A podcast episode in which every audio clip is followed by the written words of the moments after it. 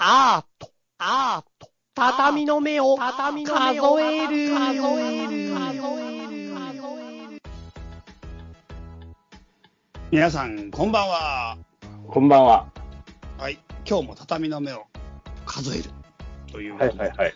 お送りしてまいりたいと思います。はい。歌川さんの最最近の怪奇現象って何かありますか？ああ、怪奇現象、なんかあったかな？まあ、車で走ってて、うん。あの、吉祥寺車で走ってて、うん。明らかにこの池の、うん。ひだい池に向かっあの、池がね、うん道があって池が左手にあって、うん。その池の方に曲がってって道を入ってたはずなのに、うん。なぜか池と反対側の方向から出てきたってことあったんだけど、うん。わかんないけど、うん。どうでいう、ことだろう？うん。まあ、反対は、うん。なんていうの？池の方に向かったはずなのに、うん。要するに後ろから出てきたみたいな感じっていうの。さっき俺がいたところより後ろから出てきたみたいな。ほう。空間のねじれ的な。そうそうそうそう、そういうのはあったけど、で、結構ね、うんそれが一緒に乗ってた人が、結構その、普通にその土地に住んでて、そこら辺うろうろしてるような人で、うん。その人と一緒に行って、その人の言う通りにこう、ここっちこっちっつって言ったのに、そうなっうん。たから、むちゃくちゃおかしいな、うんこれ、みたいな。な、なんでここに出てきたのかが全然わからないみたいな。なんで俺ら後ろにいるんだ、みたいな。その人もそう思ったの？そうそうそう、その人もそう思って、二人で、明らかに俺らは池に向かってったのになんで後ろの方に今いるんだろうみたいな話をしてるんだよね。え、何回も？いやいやいや、ささすがに何回もはきつい。また 後ろ戻ってきて、また？あれ？また？みたいな。さすがに何回もはやばいね。さすがに何回もはやばい。何回もやったら怖いさすね。がに何回もやったらさ、ちょっと怪奇現象の方も、ちょっとバレすぎるから、あれじゃない？やめとこってならない？わあいや、でもそ、何回もじゃないと怪奇現象じゃないじゃそうか。どうな、ど、ど、どう、ど、どっち？どっち？ん。なんか勘違いかな？あ、気のせいかな？って感じな、1回だったら。ああ。でもさ、100回やって100回になったらさ、もうそういうこととしては使わないな。そう近く道これでよくね？みたいになんない？いや、でも帰れないね、もうね。あまあ帰れないのはきついね。確かに帰れないの。帰れないそのずっと。例えばさ、何回も駅から、何回も。駅からの帰り道よ。うん。誰が駅から家に帰るときに、なぜかこの細い路地を通ると、うん。ちょっと遠いところのスーパーの前にいきなりついてるとすんじゃん。あの、うん距離的にはありえないところ。うんついとすんじゃん。で、それが100回や、100回そうなってたとしたら、もう、ちょ、ちょっと、ちょっとあの、今日、今日あの、ちょっと遠いスーパー行きたいから、あの路地通っていくかってな、なっちゃうじゃん。あじゃあやっぱ怪奇現象って、なんていうか、普段と違うっていうのが必要なのかな。何回も聞くと日常化、日常化するともう怪奇じゃないんだ。なっちゃうと思う。俺うん。なっちゃうと思うよ。日常化したら。そうかも。だって普通だもんね。もうどう、普通になったら怖くないんだ。だって近道として扱っちゃうもんね、俺、それ、そうなったら。ああ、法則が、なんかそこに働く法則は見えなくても、それ自体が、その機能が安定的に供給されるなら怖くない。うん怖くない、怖くない。仕組みは分からなくても怖くないか、確かに。なるじゃん。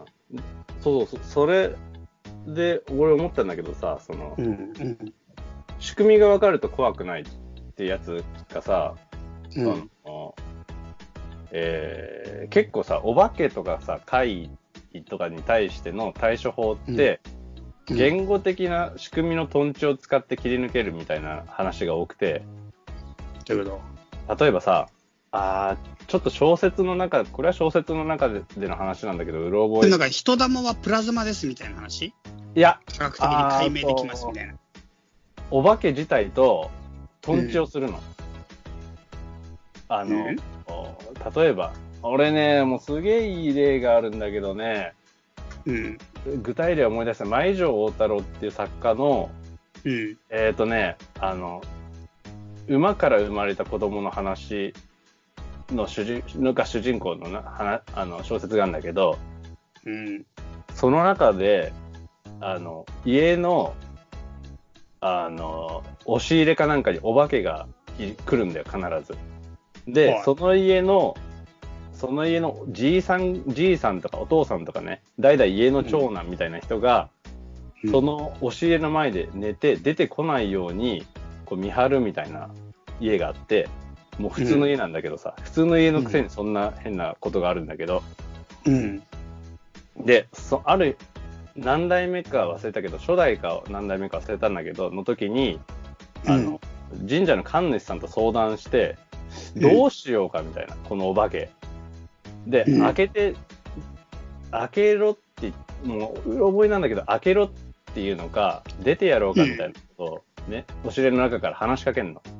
それにか対して、えっ、と、あ、誰もいないって答えるのかな？誰かいるのか、誰もいないみたいな感じのやり取りをするんだけど、うん。それに対して、その、相手が、に、相手の望むような返事をしてしまうとこ、出てきて食われてしまうから、うん、どっちとも取れないみたいな、トンチ的な返事を返すんだよ。うん。そうすると相手は何もできないから、その答えだけをこう繰り返し返すみたいな。で、それがさ、あの、何？言語にしちゃえばさ、さっき言ってた怖くないだっけなんだっけ？日常化すれば怖くないだよ。俺が言ってんのは。そうだそうだ、理解すればか。理解すれば。うん理解すれば、うん。と、理解、そういやいやいや、違う。違う。理解すれば怖くないも本当だけど、なんていうか、理解できなくても日常化になっちゃえば怖くないってことでしょ。ああ、理解できなくてもか。じゃあちょっと違うか。そう、細い道を抜けたら、スーパーの奥に行くっていうこと自体は理解ができない。でも、日常化になっちゃえば、その仕組みは理解できてないけど、それが日常になっちゃえばもう怖くない。そうだそうだ、思い出した。それで、それを日常化したときに、俺が、例えば近道って名付けるとすんじゃん。うん。その途端に怖くなくなるというかさ、ワープって名付けちゃうとかさ、うん。なんか、そそのさ、言葉のトンチの力みたいなやつっていうの言葉っていうか、名前を与えることによって仲間になっちゃうって感じか。ああとね、仲間になっちゃう。でもね、そうする名前をあ与えるって結構あるかもな。それもある。それもあるけどね、そうするとさっきのお押し入れのお化けの例が説明がつかなくなるんだよね。押し入れのお化けの例だと、言葉によるトンチで、謎に対して、あの、言語化の解釈というか、うんあの論理みたいのをも持ってきて、論理をねじ曲げることで、人間の側にしちゃうみたいなさ、人間のトンチの側にしちゃうから、子供がすごい泣いてる。意味不明なものを、あの、うん人間の側が抑え込めるんだよね。うん？えー、なんつったらいいんだろうね、これ。なんつったらいいのかな？その、トンチってさ、論理じゃん。ねじ曲がった論理なんだけど、言語じゃん。うんうんうんへりくつだよね、簡単に言えばね。そうそうそう。言葉、言葉遊びであるじゃん。で、言葉遊びってさ、人間の側のものじゃん。うん。言語とか言論理とかって組み立てる構造ってさ、人間の側のものだから、うん。あの、そういう怪奇現象には、が通用しない逆に力なんだよね、人間側の。怪奇現象はいきなり、こう、そういうのを飛び越えてくる力があるけど、逆に人間のトンチの力っていうのは、それをひっくり返せる力だから、あの、扱えるようになっちゃうというかさ。うん。いや、な、なぜこの話になったかっていうと、うん。あの、俺、なぜ、なんでこう、自分の作品の制作の中で、うん。謎謎みたいなのが好きなんだろうって考えてて、うん。で、その謎謎っていわゆるこう、トンチあな感じで俺は制作をするんだけど、うん。その感じが、その、舞城大太郎の、その、小説の教えの中の化け物と、うん。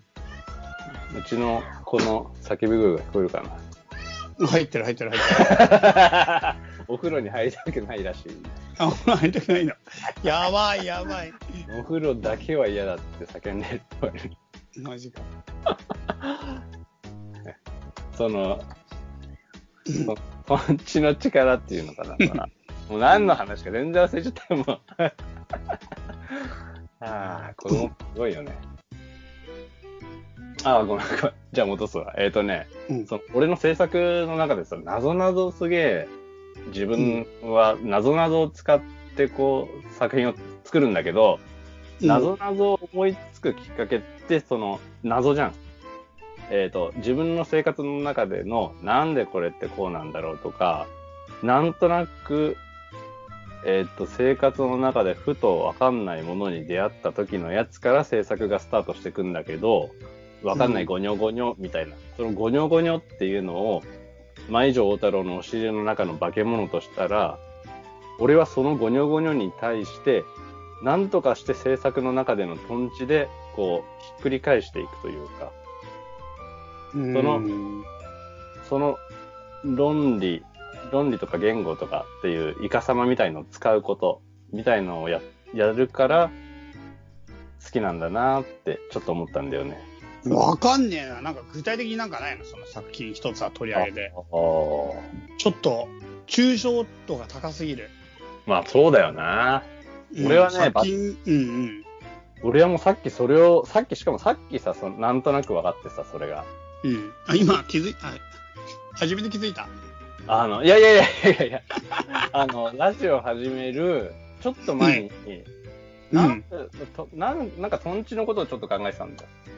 うん。仏最初ね、仏教と、トン仏教と妖怪と、うん。あとあの、仏教来る前の妖怪のこと考えてて、で、トンチだよな。って思って、その、化け物に対しての向き合い方って。って思って、トンチといえばなぞなぞで、なぞなぞといえば俺の制作もなぞなぞだけどなんでだろうって思ってさ、やったんだけどさ、うん。例えばさ、あの、あーチャイが見たことあるやつがいいよね、具体例って。でも覚えてるのかどうかわかんないよ。ああ、そうだよな。あ、じゃあそうだそうだよだからいいよ。こういうのがあってってやつでもいいよ。例えばさ、あの、今回うん俺イタリアで作品作ったやつあるじゃん。らうん。イタリアにも今それイタリアにあるんだよね。まあね、でもね、あの、実際にはね、まだ存在もしてないよ。データでしかない。え？あ、そうか、向こうで作るんだったんだ。もう本当は。そうそうそう、向こうで出力する予定だったからさ。あ、幻の古典ね。だから本当ね、今ネットの世界にしか存在しないんで、データでしかないんで、今。はい。この温度差。いや、すごい。なんかイデアみたいだなと。いや、まあそうだな。本当だからさ、おかしいよ作ね。品のイデアがあって、それをどこに投影するかでしょ。ね、しかも俺が今ここでデータ消したらさ、うん。どうなるんだろうね。なくなんじゃない？なくなることになるのかな？だって、もともと物もないじゃん。まあ、なくなるけど、どういう扱いなの、この場合。なかったことになるんじゃないかな。それ寂しいな。意外に普通になかったことになるかなと思って。ただデータ消しただけ。別に何にも、何にもひねるところがないなと思ってさ。データ消してしまったら。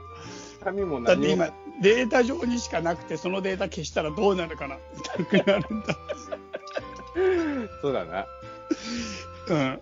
ただの失敗した人ですね。それね。うん一回も出してないのだらなおさらだよ。ことした感じがするね。そうそう。それで、うんあの、うん。イタリアのやつ。なんかね、うん一番最初のなぞなぞは、うん。どうやったら風、あ、風景の写真撮ってる時に、俺は何、一体何を撮ってんだろうかっていうのが始まりだったんで。うん。例えばさ、あの、写真を外で撮るじゃん。風景の写真。で、撮ってそれを写真として発表した時に、えっ、と、うんそれはただの風景の写真として受け取られなくなってるじゃん。なってる、うん。なってるじゃんというか、なってるっていうことに、という主あの主主張で話を進めさせてもらわないとちょっと話も進まないから。うん。そういうことに言っといてもらって、っていうのが、あの、写真を撮ってその風景写真の羅列を前にしたときに、例えば俺がアートの文脈で、えー発表したら、例えばそれが詩写真であったりとか、何らかの、えーここの裏にコンセプトがあるとか、俺の心象風景じゃないのかっていうこう読み方がさ、うんいつもこう出てくるわけだよね。うん。で、そうなると、えーえー風景写真を撮ってる時に撮ってるものというのは、俺は一体何なのかちょっとわからないなと思って、うん。あの本当にただの風景写真を撮ることができないなとっていう結論になるというかさ。うん。で、そうなったら、じゃあ、あ、で、それが俺の謎々のきっかけのもので、えーうん押し入れの中にいるお化けと一緒なんだよね。そのゴニョゴニョ感。じゃあ、うん風景写真を撮るとか、スナップ写真を撮るっていう時に、うん。俺は何を撮ってるんだろうかっていうのと、本当のプとか、本当の風景写真っていうのがあるならば、どうしたらこう、それを見せることができるんだろうか、みたいなさ。うん。うん。俺らの理解のむ前にあるゴニョゴニョの状態にどうやったら出会えるだろうかっていう感じの謎々を始めるわけ。うん。で、その謎々に対して、お、お風呂無理やり現れて出た鳴き声が聞こえて聞こえない聞こえない。全然聞こえない、何にも。無理やり現れてすごくこう嫌な目にあったみたいな鳴き声のまま今引き上げられてきた。マジで何にも入ってない音。そっか、失礼。俺が気になっちゃってしょうがない。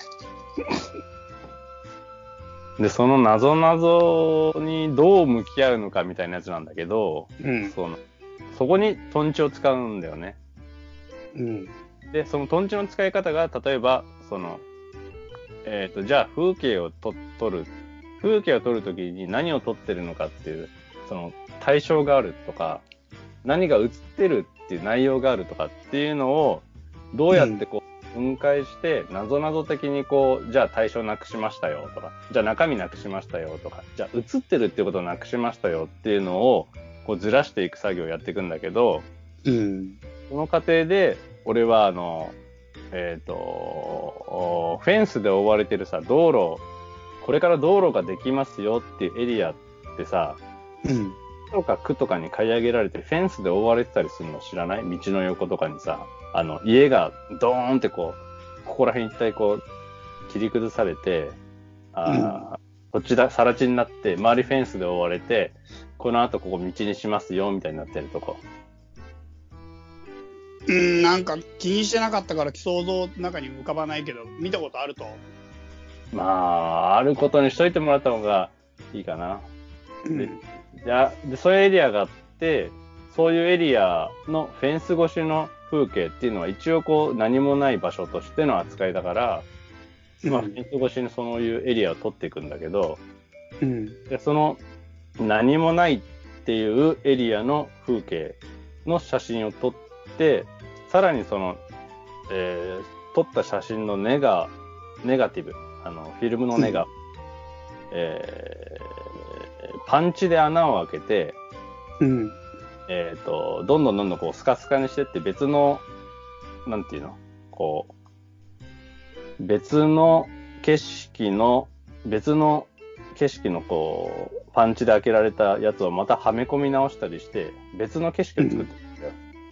うん。そうすることによって、そのある一つの風景っていうものの風景の文脈がこうバラバラになって、いくつかの視点からの似たような何もないエリアの風景になるっていうかさ、特うん。殊特徴性がこうずれていくというか、その、その写真をその場所で撮ったみたいな得意性みたいのが、そういうネガの穴開け加工で景色を組み替えることによって、こうずれ、もう一回ずれる。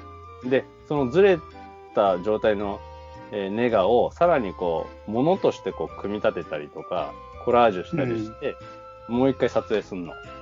うん。で、そうすることによって、その景色だったものの、景色を撮ったはずの風景だったものは、今度、えっ、と、オブジェとか、その、コラージュ作品の対象物として、もっとグラフィックな感じ、もっとグラフィックの要素の一つとして、こう撮影された対象になる。うん。最初の風景というものが。で、うん。その、さらに、えー撮影した穴開けられたり、立体に組み立てられたりした写真を一回、うんこのえーフォトショップに入れて色、色を調整して、えープリンターから出して、段ボールの裏に貼って、うん。で、段ボールの裏に貼って、その段ボールを切り抜いて、うん。えーなんだ、立体の、なんだろう、段ボール、なんだろうな、変な形をした立体みたいな段ボールの板が、いくつもいくつもこう作られることになるんだよね。写真に貼られた段ボールの板。その、いろいろ入れ替えられたネガが出力されて、段ボールに貼られて、で、形を切り、切り抜かれたというかな、へそのネガの中のコラージュされたものたちの形に沿った形に切り抜かれた段ボール。うん。で、それを立体的にこう、組み合わせてこう、彫刻みたいにこう立ち上げていくんだよ。うん。です。で、その彫刻みたいに立ち上げていったものの、うん。撮影するんだけど、で、その彫刻みたいに立ち上がっていった風景を撮影したのが作品になっていくんだけど、うん。そ、の背後の、えー景色、あの、背後に映るものを、うん。えっ、と、下は緑、壁面は青にしてるのね。うん。ああ、どっから説明したらいいんだろうね。この下は緑、壁面は青っていうのが、うん。えさ、えーえー風景なんだよ。要するに。はい、はい。なんか典型的な。そう、そうそうそうそう、はいそれそれ。はいもう、ステレオタイプ的な、ドラクエの始まりとかさ、シムシティの始まりとか、うんあのマインクラフトの始まりとかみたいな典型的な概念としての風景で、でなんでかって言ったら、そういう風景ってさ、その、何もない状態として最初扱われるんだよね。うん。例えば、シムシティとかさ、だったら、一番最初の何もないところだよっていう合図としての風景で緑と青っていう設定をされるというかさ、要するに、これは概念としてのススペースってがあるよっていうだけの話であって、別に本当にそこに草が入ってたり、あの空があったりする必要はない風景というか、うん。そういう概念としてのこう、無な風景なんだよね。で、うん。そそこにその段ボールの立体を立てるんだけど、うん。でそうすると、この段ボールの立体が無の中の風景の中に段ボールの立体が立つことになるじゃん。うん。うん。で、この段ボールの立体を立って、あ立ててそれを写真を撮ると、えーうんえーそれは段ボールの立体を撮ったことになるんだけど、うん。えー、と、その、それそう、そうしてしまうとさ、俺は最初何もない風景を撮るはずだったのに、えっ、と、段ボールの立体を撮ったっていう事実に、こうねじ曲がってこうアウトプットされるわけじゃん。うん。で、そのままだと俺としてはさ、さ何もない風景を撮る目的があるからさ、段ボールの立体を撮ってしまっては良くないっていう結論になるわけね。うん。で、じゃあどうやってこれを切り抜けるかっていうと、裏をね、赤く塗るの。うん。で、裏を赤く塗ると、えーなぜこれがトンチ的に切り抜けられるかっていうと、うん。えっとね、やべえ、これのトンチの必殺技を出すのに、一番最初の設定話すの忘れたわ。こんだけ長いこと話してるのに。えー、なんで裏を、まあその設定、ちょっと後では、あの、うん後で付け加えるわ。あの、なんで赤く塗るかというと、うん。マティスのさ、ダンスって見たことある？あるあるあるある。あるある。あの、手つないで6人、5、6人が、そうそうそうふそうそう。らーって、ふらーって踊ってるやつでしょ？そう。まさしくはい。あれを使ったのね。必殺技に。はいなんでかっていうと、マティスのダンスって、えっ、と、画面の中のさ、下が緑じゃん。あ、そうだったかもね。あの、ダンス2っていうやつだと、特に顕著なんだけど、あの、う緑で背景が、あ後ろが青。で、足元が緑。うん。で、人物が赤いんだよ。うん。で、それって俺のマインクラフトとかとのの無の風景と背景は一緒なんだよね。うん。うん。緑とうん。青うん。風景でただのスペースっていう。こうん。でこにマティスの赤が、赤い人がいる。うん。でうん。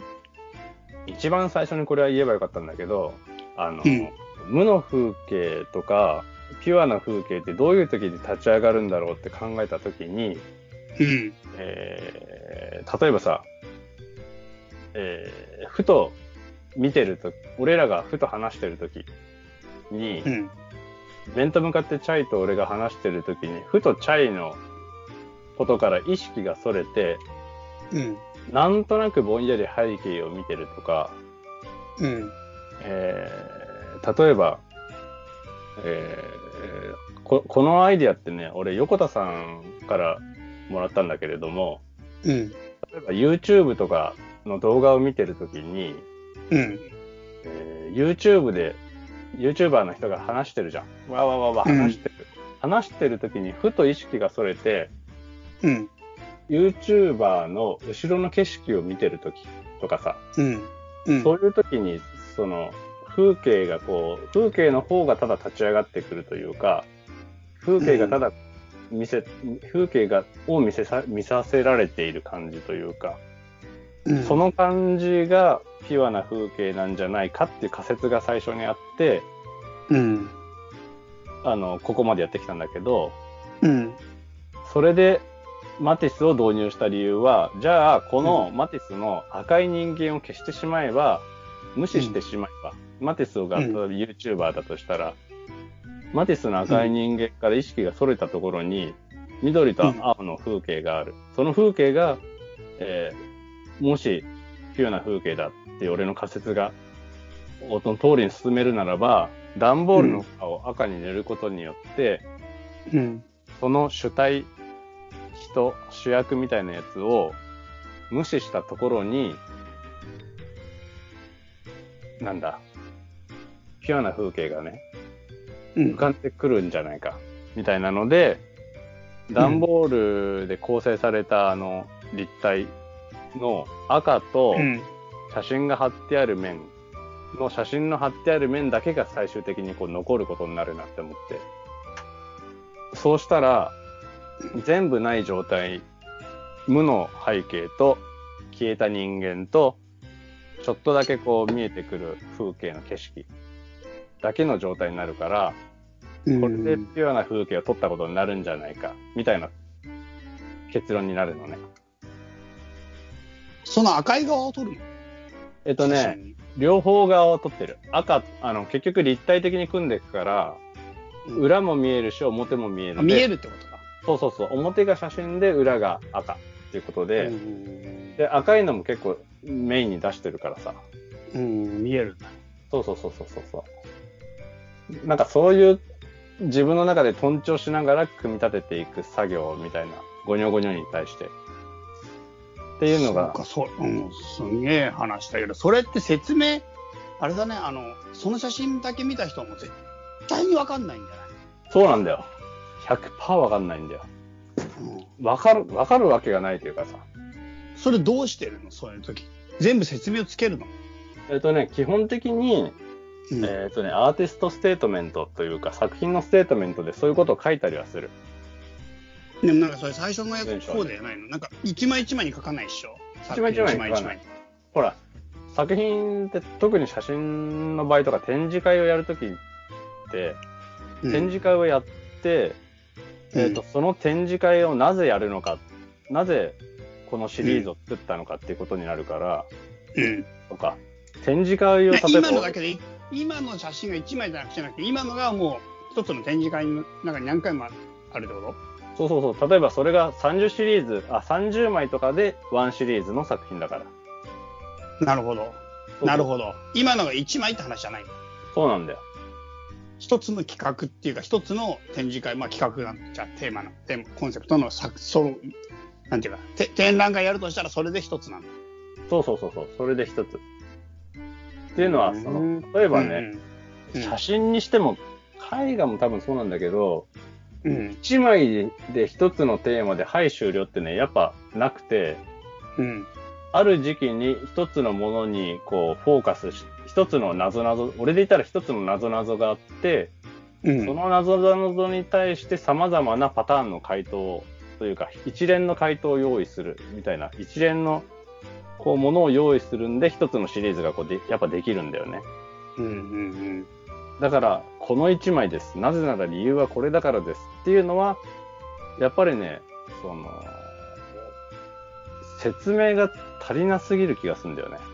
うん。例えば俺ので言ったら、この、こういう風な謎々を追っかけてこういうものを作りましたっていうののけ検証っていうのが多い方がいいから、うん。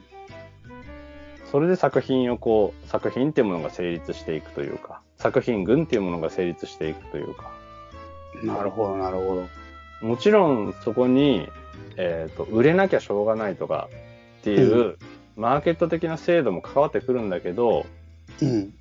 たださ、小説とかもさ、うん。時にすごい短いので成立するのもあれば、うん。時にすげえ上中下みたいなのじゃないと成立しないのもあるように、うん。シリーズが膨大だからこそ成立するのもあれば、うん。ちょっとだからこそ成立するのもあるみたいなさ、そういうのがあるんだよね。で、それごとに展示会をこう、やっていくって感じかな。うーん。なるほど。そう、だから展示会の初めに、やっぱりそういう文章を書いて、こういうことで作ったんだよっていうのを分かって、それの自分の、えっ、と、調査結果というか、やった感じの結果として作品がこうバーってある。っていうなるど。ほど。ねなるほどね。そうそうそうそう。あーよくわかった、最後の方は。ああ、わ分かったかな。もうな、もうむちゃくちゃ長くなったから迷子になっちゃったかと思って、俺。いやいや、わかった。だからなんか作品がどうやって作られていくのかっていうことはでも聞けたのは貴重な機会だったね、今ね。ああ、なるほど。ただねあごめんごめん。うんうん。どうぞ。あいいよ。あ、いや、ただ、俺のあくまでやり方だから、全然違ったアプローチの人も全然いる。でもさ、どんな作家さんもやっぱその時のテーマみたいなのあるよね。テーマっていうか、ハマってるものみたいなのあるよね。あると思う、あると思う。どんな作家さんもその時なんかこれにハマって、そればっかずーっと書いてるよね。多分。そうだね。だからなんか1枚で終わりって多分ないよね。そうなんだよね一枚っていうか一つ作品で終わりって多分。うん。ないと思う。うん。なんか1枚で終わりじゃないところが作家性なんだなって今ちょっと一瞬思ったな。ああ、まあそうなんんだ。なか1枚で終わりっていうのってなんか、なんていうかな、答え合わせが容易なものなんだなって思ったんだよな、今聞いてて。うん。できたっていうのが1枚でポンってできるのってなんか丸抜がつきやすいもの。だからなんかさ作品っていうかその作作家っていうかなんて言えばいいかな。アートというよりは工芸品に近い感じだなと思っうんうんうんうん。ああ、た、うん、綺麗な、うんうん、この、作品といういう言い方でもいいのかもしれないんだけど別にそれ自体には反対意見はないんだけどうんうん。どっちかっていうと今言ってるそのアートの練り上げ的な過程がないものっていうのはなんかポンって求められてるものに対する答えとしてこの1枚が用意されるっていうかこの一つのものが用意されるっていうのはなんか今歌川君が言ってるアート的なものとはまた違う文脈なんだなって思った。そうだね。まあ、求められてるものが全く違うよね。多分ね。うんアートに求められてるものと、答えが求められてるものっていうのはね。そういうのがなんか素人の中ではやっぱごっちゃになってるっていうか俺俺がまさにそうだったけどうん今の話聞いてて分かんなかったっていうかうん一連群の中で全部が一つのそのその期間のだからさっき言った研究結果みたいなやっぱ近いね。そうなんだよ。そうなんだよ。研究結果、うんなんか報告みたいなじね。そう自分が決めたテーマに対する研究っていうか試行錯誤をひたすら試していってその結果編み出すことができて、おそらく暫定的な私のこれが答えですみたいな状態ってことでしょ？そうそうそうそうそうそうそまあそれがもう暫定的というか、スパーンとこれが100%答えやっていう時はもちろんあるんだろうけど、う。うんうんうんもしくは、そうならないと発表しないのかもしれないんだろうけど、うんうんうんそれって多分論文と一緒だよね。ああ、まあそうだね。うん。しかもね、あの、うん。論文が出たからそうなんだけど、特に、うん。えっ、と、今のコンセプシャルアートとかは、うん。あの、キュレーターだったりさ、うんあの、まあ、学学芸員とか、キュレーターとか、まあ、同じようなもんだけど、えっと、批評家とかさ、そういう評価をつけたり、えー広くこう広げていく分野の人が、うん。世界的に見てこう、やっぱり学、博士、博士っていうのはな、学位を取ってる人がすごく多いから、うん。あの、論文を読んだり書いたりすることとかも多いわけじゃん。うん。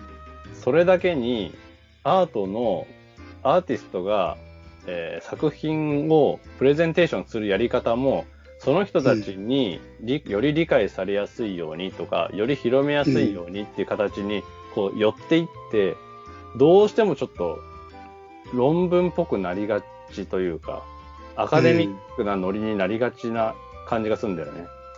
え、それは日本で？世界的に？世界的にだと思う、俺。まあ、世界的にって言っても、ヨーロッパとかアメリカとか、あの、うん要するにコンテンポラリーアートっていうものをメインのし、がメインの市場になってるところでは特にって感じなんだけど、うーん。でそれがいいか悪いかって言ったら、そこまでいいことじゃないんじゃないかって俺は思うっちゃ思うんだけどね。うん。っていうのも、それも一つのこう時代のさ、流れの結果そうなってるだけだから、うん。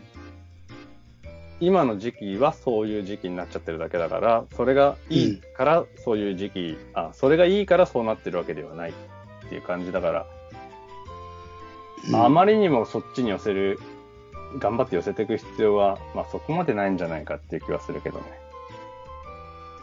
じゃあ売れてるアーティストとか本当に世界で認められてるアーティストってやっぱりそういう意味では論理的に説明できる人ばっかりなの？ばっかりではないけど、かなりな確実でそうだね。うん。もう本当論文のさ、書き方みたいのを、アート作品でやるような感じできちんとやっていく。で、あの、なん、なんていうの？ほら、先行研究とかもちゃんとつけるみたいなさ、うんうんうんうん巨人の肩の上に立つみたいなやつ。うん。まさしく作品でそれをやってる人が結構やっぱいるし、うん。トップクラスの人はそうやって評価されてる人もいっぱいいる。もちろん全部ではないけど、っうん。ていう流れはあるよね。で、それはすごい論文っぽいな論文のその形式、そういうアカデミックっていうものの評価形式を、アートっていうものがすごい借りて今やってるんだなっていう感じがしてしまうよね。うん。読んでて面白い、やっぱりそういうのって。あとね、いや、面白いは面白い。やっぱね、あのーやっぱね、面白いっちゃ面白いんだよ。その今、ちょっとそれがあんま良くないみたいなノリでは言ったけど、うん。でも実際にね、あ、そういうこととかね、あ、だからこうなってんだとかね、っていう、やっぱ、うんうんうん。発見みたいな部分がすげえ面白いというか気持ちいいんだよね。うん。この人がこれやってる理由って、あ、これだったのっていうのと、あ、こことここに絡んでんだ、みたいな、そのマニアックなものを知る面白さみたいなやつ。うん。でもなんかそういう風になってると、より専門的になればなるほど一般から遠ざかるね。まあ一般から遠ざかっちゃうよね。うん、んその論文、論文の世界もそうだろうけど、けん本当の研究の最前線って日常じゃないじゃん、やっぱり。まあ日常じゃないよね。だって一、般ピープルの多くの人とは違う世界だね、もう完全にね。まあ、それをいいか悪いかって言ったら、まあ、うんどっちとも言えない。じゃあどっちとも言えないんだけど、うん。っていうのは、結局一般にわかることばっかりやってるわけにもいかないし、うん。ね、対象製薬の風ナオールばっかり作るわけにいかないじゃん。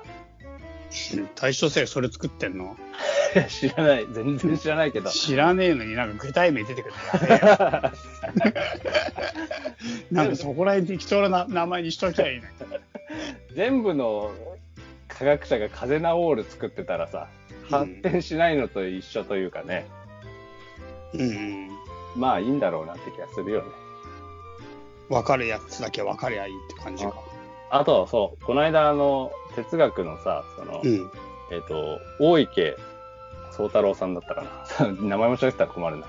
おうん太郎さん、宗太郎さんだったと思うんだけど、大池さんってあの、今、この間まで東京大学にいて、今、えーえーな、どこだっけな。明治学院大学だったかな。に移った先生がいて、あの、その人と話してる時に、あの、言ってたのが、話しに行ったの？いやいや、なんかね、たたまたまいろんな縁があって、うんあの、おなちょうど本当に同じぐらい年ぐらいなんだよ。ああ、そうなんだ。そうそうそう。それで写真が好きで、それでなんかこう、話す機会とかもあったり。ああ、直接話したんだ。そうそうそうそうそう。すげえな。そうなんだ夢じゃねえんだ。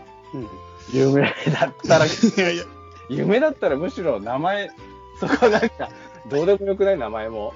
名前さ、そんな厳密にすることなくない？あと大学。いや、なんか、いや、でもなんか、俺、結構夢の中で話した相手がいいこと言うときあんなと思って。ああ。なんか、その時にす、え？いいね、それね。いや、だから、夢の中のやつがかなり名言みたいなこと言うやついんなと思って。えーで、なんか、その時にはっきり思うのはあ、夢って俺だけの問題じゃねえってマジで思う時あるんだよね。なんか、俺の想像力ではこの答えは絶対出てこないっていうか、この答えは出てくるわけないのにうん、こういうことを相手が言うってことは、完全に俺の思考じゃないもん夢の中入ってんだって思うの。えー、起きた時に思う、それ、パッ思う思う思う。だから、あえ俺の考え超えてるっていうか、絶。対に僕が言わないことを言うの、相手が。えー、いい。てかそれ夢だうんなんかなんなんていうかな想像以上のことっていうか想像つかないことを本気で言うの。その時にうわーって思って夢って絶対俺の脳内の問題だけじゃないなってすげえ思っちゃう。れおー、そうなったら、それって誰の脳内というか、誰の、だからどこにあるだからすごい思っちゃう。夢のなんか今更ながらだけど夢のなん神秘性みたいなものをたまーに感じる時あるんだよね、なるほど。うんなるほど。なんかさ、シチュエーションだったらさ、うん夢っぽいやつとかってさ、非常識だからこんなこと思いつかないよなっていうのあるけど、うん喋ることって言葉だから、うん確かに俺の思いつかない言葉を喋るってすごいね。いや、すごいね。だから絶対なんか俺の脳内の、俺の、なんか俺が例えば思ってるベストな回みたいのがああるけど迷ってることとかを、うん。なんか圧倒的に超えるアドバイスみたいなことを相手が言ったりとかして、へえ、ーそんな視点であるんだみたいなとか、え、それは全く思いつかなかったって、本当に心の底から思う時があって、いいなぁ。いやないない。俺、その夢ない。でも起きた時忘れちゃうからえ、結局、結局、本当に？マジで？結局忘れちゃうから役に立たないんだけうど、ーわ、全然意味なかったな、この話。いや、違う違う。違うんだよ。その時、マジで思う。マジで思う。うわ、なんか、なんか俺さ、その、アルキメデスが有利かみたいなさ、風呂に入って発見したみたいなやつあんじゃん。うんうんあれぐらいのひらめき感を夢で得られてる。あ、得られる。だから、ひらめき感だけ残るの。感だけ。その、すげえなんか意味ねえな、それ。違う違う。すごい、うわーって思って、やっべ、あいつやべえと思って、なんか、あいつほんとすげえみたいな気持ちがあるの。あ、尊敬の驚きである。すげえなと思って。あすげえ意味ねでそんいや 意味あるよ。その時に俺の中で改めたもの夢って絶対俺の脳内現象ではないなって思いながら。え。だってさ、もうそれ言ったこと覚えてないんだったらさ、うん。そそもそもい言ったかどうかもわかんないしさ、その、いやいやいやいやいやいやもう完全に感触残ってる感触でもあれだよ、すげえ、自分じゃ思いつかないダジャレ思いついたとか、その程度かもしれないよ。違う違う違うだからそれはもう自己完結じゃないレベルを超えてるっていうのが確信されるんだよね その確信が怪しい。なんでだよ覚えてない時点でその確信自体が怪しいよね。いやだから夢の中の話かなって思って池上池上翔太郎さんの話え、で、誰それ、誰それ。池上翔太郎って。あれじゃん、それあれじゃないの？その、見学商売とかの人じゃないのそれそれ池上翔太郎じゃないの、それが。知 らそれが池上翔太郎じゃない。ない。知らない。じゃ誰？わかんない。その人となんか、夢で話した話？そうそうそうそう、誰が誰だかもう分かんなくなっちゃったけど。うん。人がで、、何の話じゃん？その人は哲学の先生だだから、うん。うん。哲学のね、うん。話を、こう、してくれるんだけどさ、うん。その中で自分が哲学でいいなってすごく思うところは、哲学的問題って、その関係のない人とか、うん。興味がないって思える人にとっては、本当にどうでもいい問題じゃないですかって言って、僕はそれがすごくいいところだと思っているって言って、うん。いや、俺もそれすごいこ、すごい素晴らしいなって思ったんだよね。その、うん。興味がない人にとっては、興味がないことでいい問題ってすごくこう、自由だなというか、自由が確立されてるなというか、うんうんうんすごくこう、脅かされないところでやってるというか、うん。うん。それはなんかその感じがね、すごくこう、自由に思えて、うん。で、あともそうなんだろうなって、そのさっきの話のうん。さっきのわかんないみたいなやつって、その排他的っていう意味じゃなくて、うん関係ないあ、もう関係ないんだこれはって全然言ってもらって構わない問題なんだなっていう感じっていうの。うん。関係がある人とか好きな人にとってはすごく関係がある。で、関係がない人にとっては、そうか関係がないだけなのかというか、興味がないだけなのかっていう、あくまでこう、オープン、オープンで、うん。じ、なんだろう、その、いいこととか悪いことじゃない感じっていうの。うんうん分かったら悪いとか、分かったからいいっていうことでもない感じで、ただ、興味がなかったら興味がない問題のを話してるだけなんだ、俺らは。って思った時に、うん。え、自由って思思えたんだよね。なるほど。なるほどな。だからまあ、ちょっと分かりづらくなってくるのはちょっとしょうがないことかもししないよね。うん。うん。そういうことか。そうそうなんですよ。なるほどね。うん。すごい。歌川さんの後、後の話久しぶりに聞いたな。本当だよね。うん。まあ、なんかはな恥ずかしくなっちゃうからさ、はその、大した、なんだ、大したあれじゃないのに、こう、アアートはみたいな話すのが。なんで？え？なんか恥ずアかしいーティストってみんな恥ずかしがりや？いやー、そんなことないよ、人によっては。全然、全然俺がアートだみたいな人もいるよ。俺がアートか。うん。いるいる。なるほどな。そうなんですよ。そうなんですか。そうなんですよ。そういうことを考えて生きてるって感じか。そうだね。今日は、そんなことを考えたよ。なんか歌川さん、でも元気になってんじゃね？最近。あ、そうかな。一時期元気なかった気がするんだよな。あどこら辺元気なかった俺。なんか、それこそイタリア古典の準備の時あたりはかなり元気がなかった気がするな。あれはだってね、あ、元気なかったかもね。うん。あの、むちゃくちゃやることいっぱいやった。あれは今めっちゃ元気。ん？3月とか4月、ん ?3 月とか ?2 月とか？2月か2月ぐらいなんか元気なかった気がするな。2月1月ぐらいからでもちょっとずつだけど、2月全然元気なかったです。いやもうね、俺死んでた死んでた。死んでないけどね、実際は。でも年末ぐらいの時もなんか元気なかった気がするな。なんかね、ずっとじゃない？ラジオでは励ました覚えがある。ああ、もうだってね、大変だった俺。やることいっぱいね。やることいっぱいと、うん。うん。あの、展示が2個重なるとか、はい。それでやることいっぱいと、あとだんだんこう情勢が悪くなってくる感じとかでね、うん。ちょっと大変だったね。うん。なんか大変、大変だ、大変だったったらそんな大変でもないけど、とにかくやることいっぱいやって、うん。もう、それでてんてこまいだったんだよなあと、その謎々のトンチーの抜け道が見つからないとかもね、結構やっぱり元気なくなるよね。うん。でももうほら、今、うん。て展示もさ、ほら、あんな感じでどっか行っちゃったしさ、なんなんかもう、なくなっちゃったから逆に気楽だよね、もうね。でも本当イタリア危機一髪だったね。歌川さんも行く直前だったじゃん。もう直前だったね、本当に。うん。本当2回チケット買い直して、どう、3確か回に目。行った後なってたよね、コロナにね。ねえ、全然なってたし、行ったらなるよね、もうあれね。